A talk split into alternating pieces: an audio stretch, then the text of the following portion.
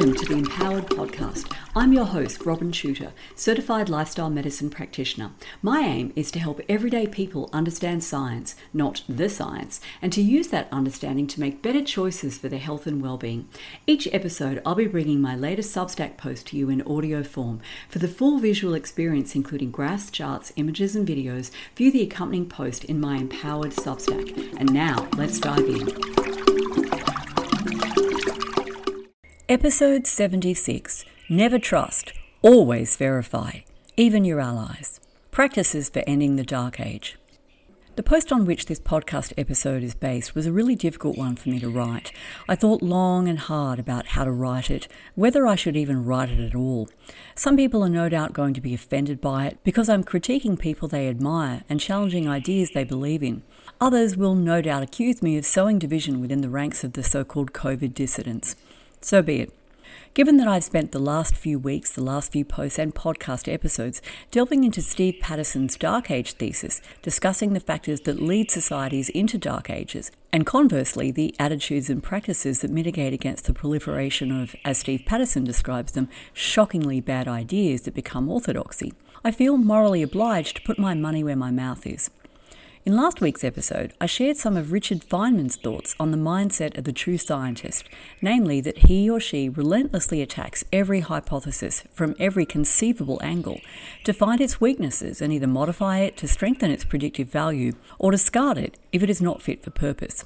If the hypothesis survives these attacks, it will advance towards the status of a theory. In a few cases that involve predictions of behaviour in the natural world, it might even attain the status of a scientific law. As I've noted previously in a post and podcast episode titled Backlash How the Vaccine Pushers Turned True Believers into Vaccine Skeptics, Part 3, this mindset that characterizes good scientists is fundamentally unnatural to human beings. We like to be right. We prefer to win arguments than lose them. We value displaying loyalty to our friends and allies over honestly telling them that their opponent's arguments were stronger than theirs. But if we want to develop high quality ideas that will help to pull us out of the present dark age and give us the best chance of co creating institutions and practices that promote human flourishing, we need to consciously build our mental muscles to overcome the sloppy thinking habits that produce bad ideas.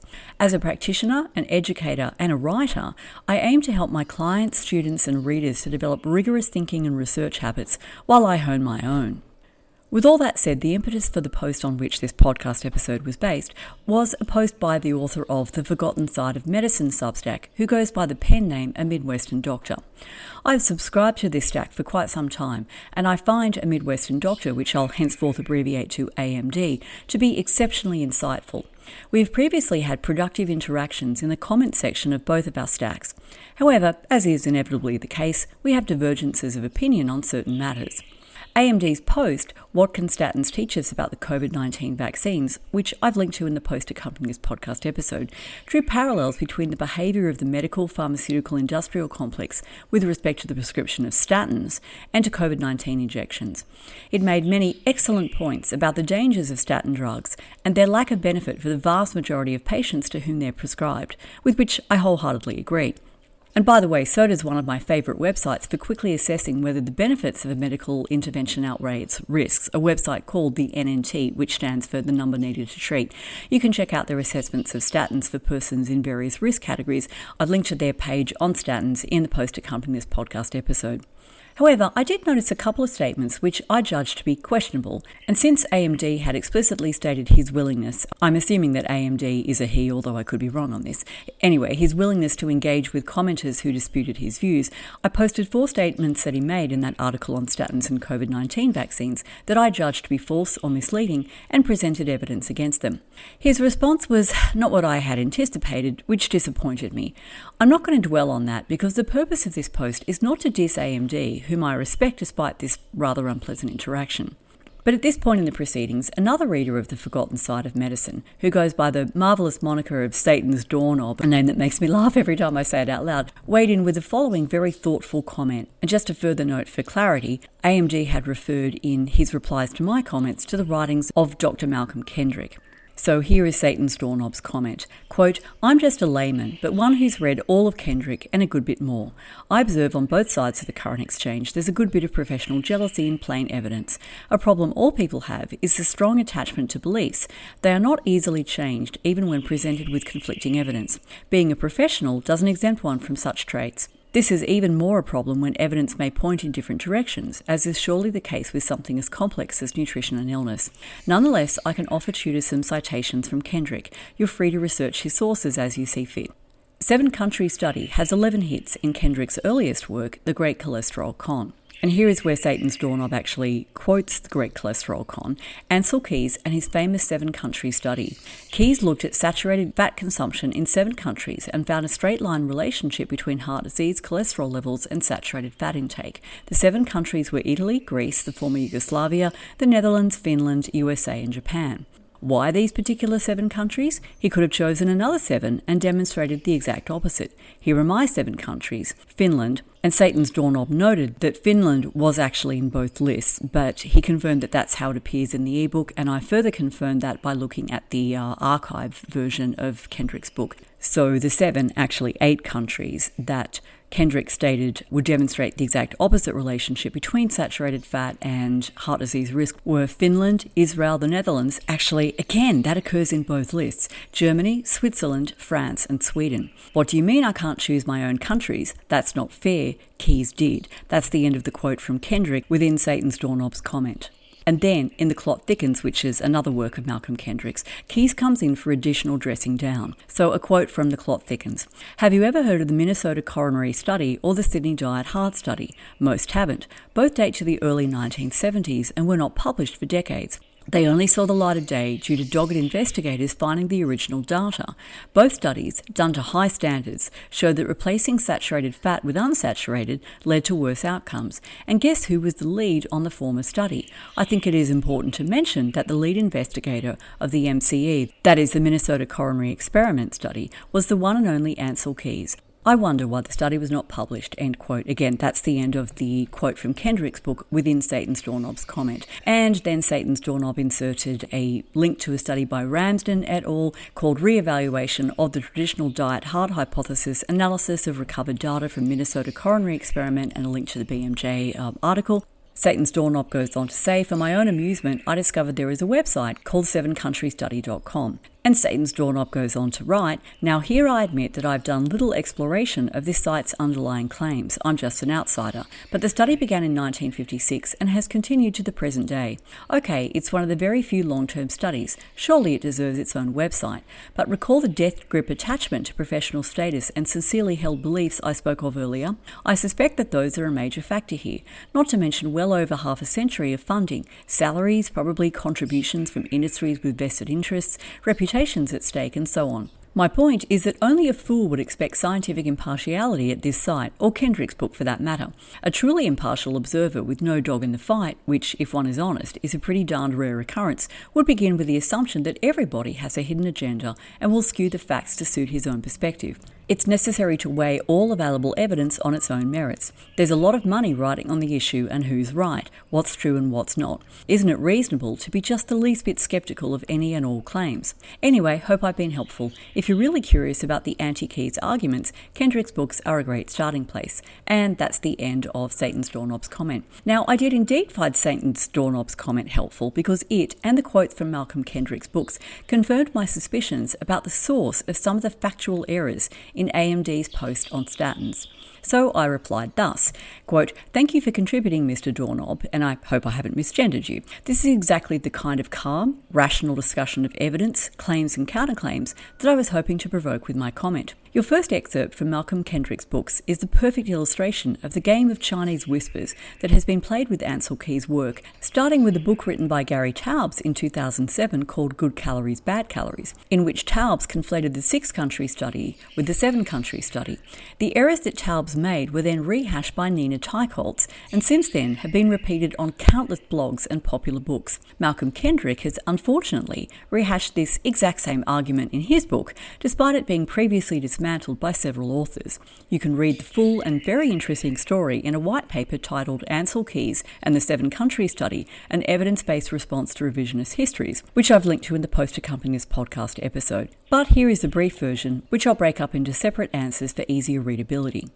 Now, before I go any further, I want to stress that Dr. Malcolm Kendrick has been a consistent voice of reason throughout the entire manufactured COVID crisis, and his blog, which I've linked to in the post accompanying this episode, is well worth reading. But the fact that, after delving deep into the evidence, I agree with him on the damage wrought by bad COVID policy and dangerous medicines doesn't mean that I do or should take everything he says on nutrition and cardiovascular disease as gospel truth.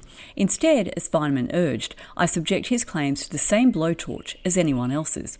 That's what I did in reply to Satan's doorknob. You can read the comment thread in its original form. I've linked to it in the post accompanying this podcast episode. But in this episode, I'm going to be presenting the arguments that I made in that comment thread in an easier to listen to format, with just a little bit of light editing for clarity, some additional points that I neglected to include, and if you have a look at the post accompanying this podcast episode, you'll see that I've also been able to include some images that I couldn't embed in the Substack comment section. So, what I'm going to do is to pick out each of the Malcolm Kendrick quotes from Satan's Doorknob's comment and then give my response. Here's quote number one by the way, I have linked to the archive.org version of Malcolm Kendrick's book, The Great Cholesterol Con, in the post accompanying this podcast episode, so you can read along and verify what I'm about to say. So here's the quote uh, from Kendrick's book. Quote, Ancel Keys and his famous seven country study.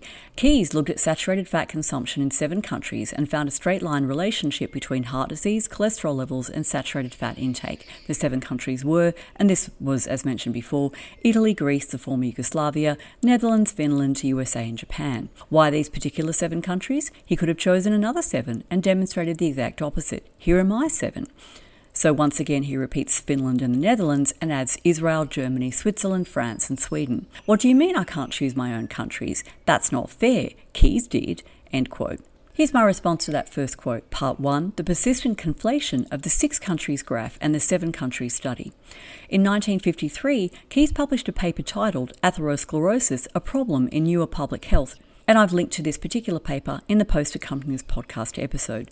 On page 17 of this 22 page paper, which presented a wide assortment of comparative data on heart disease in various countries, there is a graph representing deaths from degenerative heart disease plotted against the percentage of calories derived from fat. That was total fat without regard to saturated versus unsaturated. And I've reproduced that graph in the post accompanying this podcast episode.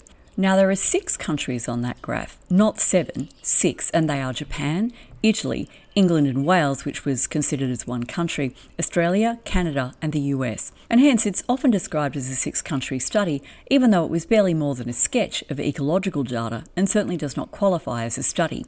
These six countries were selected because they collected both dietary data and vital statistics in comparable ways. Now, this was way before ICD codes standardized death certificate coding throughout the world. The dietary data that Keys used to produce this graph were national food balance data from 1949, supplied by the Food and Agriculture Association, or FAO, which is an arm of the United Nations. Post war food rationing was still in place in some of these countries, which is important because several researchers had noted a drop in coronary heart disease deaths during World War II, which correlated with food rationing and or famines and blockades induced by hostilities. It's important to point out that this was an ecological analysis, that is, a comparison of disease rates in different locations at a single time point with a potential causative factor, which is considered a hypothesis generating exercise. This is exactly how Keys presented it in his paper, as you can clearly see by reading the text before and after this figure. And again, just go to the Keys article, which I've linked to in the post accompanying this podcast episode to verify this for yourself. In 1957, Yerushalmy and Hilleboe published a critique of Keys' 1953 paper their paper was called Fat in the Diet and Mortality from Heart Disease, a methodologic note, and in this paper they accused Keys of selecting countries with data that supported his hypothesis and ignoring countries whose data didn't support it. They claimed that data from 22 countries was available and presented those data in a graph, which again I've included in the post accompanying this podcast episode. Now, among the countries which Yerushalmy and Hilleboe claimed Keys had intentionally excluded were Finland, Israel, the Netherlands, Germany, Switzerland, France, and Sweden, which is what makes it clear to me that Kendrick is drawing on the Taubes and Teicholz trope rather than choosing his own countries, whether or not he acknowledges this in his book. However, the data used by Yerushalmy and Hilleboe were from 1951 to 53, that is, several years after the data Keys used, by which time post war food restrictions were largely over. There are other reasons why Keys used the data from the six countries to produce his graph, and these are discussed at length in pages 24 to 29 of the white paper that I mentioned previously, Ancel Keys and the Seven Country Study, an evidence based response to revisionist histories, so I won't go on about these now. Instead, I encourage you to, to read the paper and decide for yourself whether Keys' rationale was legitimate. Furthermore, Kendrick is incorrect in stating that if the data from Israel, the Netherlands, Germany, Switzerland, France, and Sweden had been included on Keys' graph, then they would show the opposite relationship between dietary fat intake and heart disease to the one that Keys proposed. There is still a visible positive correlation between these two factors if you add these additional countries, but it is weaker than the one that Keys graphed from the data available to him in 1953. Now, the second part of my response specifically regards the seven country study. So, unlike the simple hypothesis generating exercise of 1953, the seven country study, which included Italy, Greece, Yugoslavia, the Netherlands, Finland, USA, and Japan, while the six countries graph included Japan, Italy, England and Wales, Australia, Canada, and the US, was, as Satan's Doorknob noted, a long running, prospective, multi country cohort study. Keys' team at the University of Minnesota established strict protocols to ensure reliable and consistent data, trained the researchers from each country in these protocols, and then sent them back to their home countries to conduct the data collection. The description of the conduct of the seven country study, beginning on page 9 of the white paper Ancel Keys and the Seven Country Study, gives a good sense of the scope, magnitude, and thoroughness of the process. Teams of researchers in the field conducted measurements of blood cholesterol, blood pressure, and BMI, performed electrocardiograms and glucose tolerance tests, took medical, smoking, and physical activity histories, collected seven day diet recall diaries, backed up with seven day weighed food records, and even conducted chemical analysis of foods eaten by participants. Strict diagnostic coding for disease events and cause of death was applied to make sure that results from each study centre were comparable. Unfortunately, the US cohort of the study was discontinued early because of a lack of funding, a problem which plagued the researchers throughout planning and implementation. Contrary to the admittedly perfectly reasonable speculation of Satan's doorknob, there were no industries keen to fund this study. The seven country study has generated hundreds of scientific publications, and I strongly encourage you to browse through them by going to the seven country study website, and I've linked to that in the post accompanying this podcast episode. Quote number two from Kendrick, and this is from his book, The Clot Thickens. Quote, Have you ever heard of the Minnesota coronary study? Actually, it's not called that, it was the Minnesota coronary experiment, or the Sydney Diet Heart Study. Most haven't. Both date to the early 1970s and were not published for decades. They only saw the light of day due to dogged investigators finding the original data. Both studies, done to high standards, showed that replacing saturated fat with unsaturated led to worse outcomes. And guess who was the lead on the former study? I think it is important to mention that the lead investigator of the Minnesota Coronary Experiment Study was the one and only Ancel Keys. I wonder why the study was not published. End quote. And now my response. The Minnesota coronary experiment was originally intended to be a long running intervention trial in which dietary saturated fats, primarily from animal products, were almost entirely replaced with linoleic acid rich corn oil. It enrolled residents of one nursing home and six state mental hospitals, a total of 9,423 participants, which was a number close to the 10,000 participants that investigators had calculated would be required in order to reach statistical significance. However, the deinstitutionalisation movement, which resulted in the closure of many mental hospitals and discharge of long term patients into the community, caused the failure of this study. Almost three quarters of participants were lost within the first year, and only about half of the remaining patients remained enrolled in the study for a full three years. With so few participants left, the study had no hope of reaching statistical significance.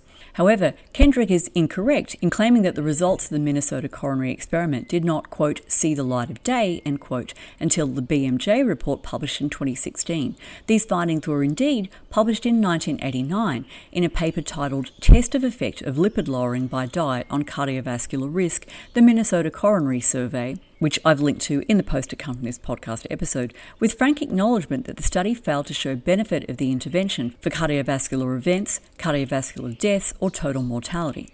Kendrick is also incorrect in stating that Ancel Keys was the lead investigator. The BMJ article states that Ivan Frantz was the principal investigator, and Frantz was the lead author of the 1989 paper, while Keys had no authorship credit.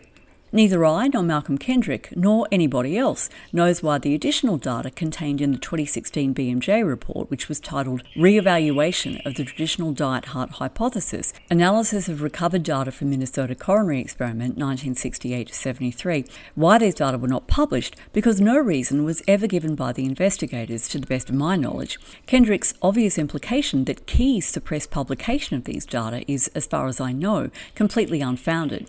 Kendrick is also incorrect in stating that, quote, replacing saturated fat with unsaturated led to worse outcomes, end quote, in this study. The BMJ article states that there was, quote, no mortality benefit for the intervention group in the full randomized cohort or for any pre specified subgroup, end quote. In other words, there was no difference in outcomes. The finding of, quote, 22% higher risk of death for each 30 milligram per deciliter, that's, a, that's in Australian measures, a point a 0.78 millimole per litre reduction in serum cholesterol, end quote, applied equally to both the control and intervention groups, as is made clear on page 9 of this study. Quote, in survival analyses, there was a robust association between decreasing serum cholesterol and increased risk of death, and this association did not differ between the intervention and control group. End quote. In other words, participants whose cholesterol levels fell the most over the course of the study were the most likely to die, regardless of whether they were in the dietary intervention group or the control group. That's intriguing. Let's read on. Quote, among both groups combined, a 30 mg per deciliter or 0.78 millimole per litre decrease in serum cholesterol was associated with 22% higher risk of death from any cause, with a hazard ratio of 1.22, that is, a 22% higher risk of dying if your cholesterol fell by that much, based on a Cox model adjusted for baseline serum cholesterol, age, sex, adherence to diet, BMI, and systolic blood pressure. The higher risk of death associated with decreased serum cholesterol seems to be driven by the subgroup aged 65 or older. Among participants who were older than 65 at baseline, a 30 mg per deciliter decrease in serum cholesterol was associated with a 35% higher risk of death. Whereas among people aged under 65 at baseline, there was no relation between the change in serum cholesterol and death. End quote. The most plausible explanation for the association between declining cholesterol and increased risk of death in older people but not in younger people is most likely the terminal decline in cholesterol that occurs as death approaches.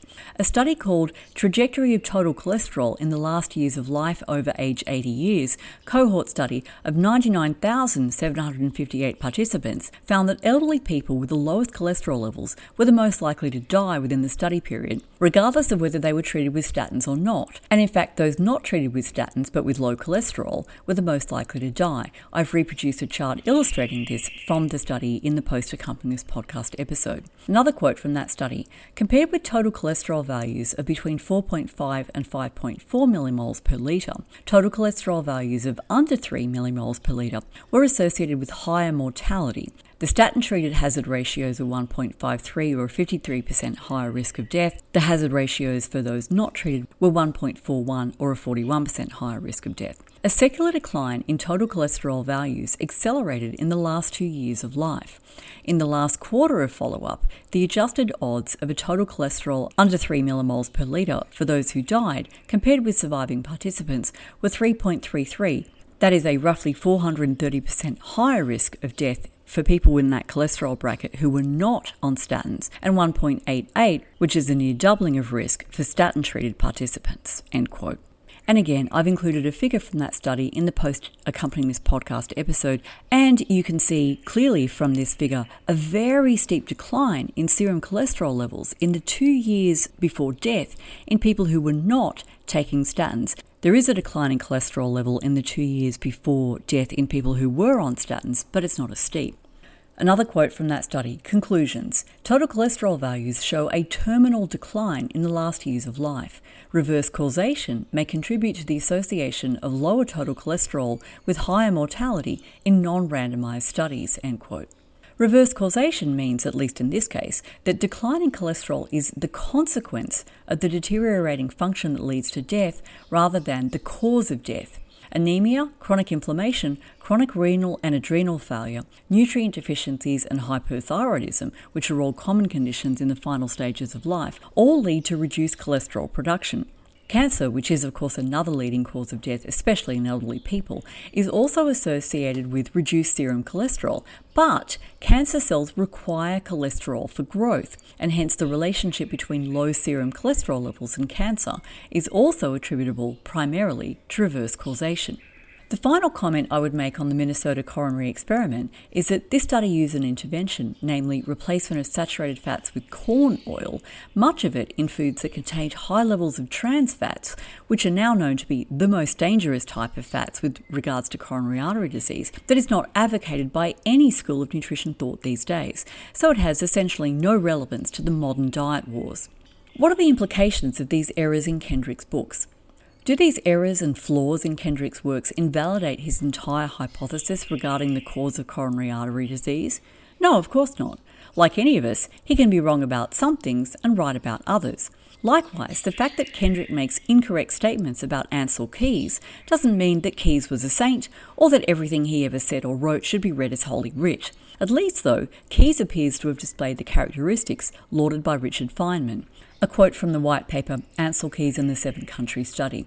According to colleagues, however, Keys routinely did with such observations, that is, observations of an association between total dietary fat intake and heart disease, what good scientists should do, turned them into testable hypotheses, not immutable convictions. He proceeded to test this hypothesis himself and concluded long before the dawn of the low fat diet era, the total dietary fat quantity was unimportant, while the sources and quality of fat were important. The written record and other first hand accounts indicate that A. Keys almost without fail carefully avoided any temptation to overstate the significance of his findings in published work, and B. He based his impressions and conclusions on the overall mass of evidence, not just the seven country study. Importantly, his views evolved over the course of his career in accord with the evolving evidence base. End quote. Conversely, when I observe poor research techniques, misinterpretations of study findings, and copious use of informal logical fallacies, including ad hominem, straw man, neglected aspects, and post hoc, then I know that I need to proceed with even more caution that I would usually employ when assessing a source of information. Kendrick's misstatements relating to Ancel Keys alert me that every statement that he makes has to be double checked, and every source that he cites has to be read carefully in order to verify that it says what he claims it does. As you probably noticed if you've read my posts, I personally am quite obsessive when it comes to checking sources and triangulating information. My own articles are all densely referenced because I want my readers to be able to check the sources of information that I'm drawing on so that they can decide for themselves whether my interpretation is correct or not. I find it very frustrating when other authors don't do this, but instead simply make statements without providing me with any means by which I can verify them. The take home message if we're going to drag ourselves out of the current dark age, we need to move past both our own egoic attachment to cherished ideas and the primitive impulse to divide down tribal lines of those whose ideas we identify with versus those whose ideas are anathema to us. All ideas, purported facts, hypotheses, and theories need to be subjected to rigorous interrogation. It's a good practice to regularly expose yourself to ideas with which you disagree, so you can challenge your own beliefs and understanding. You should also subject the ideas with which you agree to scrutiny by searching for facts that contradict them or alternative explanations. And that goes for my articles, by the way. I encourage you to let me know if you think I've got something wrong. Click on the links to source material that I provide and decide for yourself whether I'm representing it accurately. Of course, I expect you to present your disputation calmly and with supporting evidence. We need to help each other to practice becoming more skilled, inquiring, critical thinkers so we can generate the high quality ideas necessary for us to thrive and perhaps even to survive the unprecedented challenges that we currently face. Thanks for listening. If you enjoyed this episode, please share it with a friend and on your socials, and make sure you subscribe to my Empowered Substack so you never miss a post.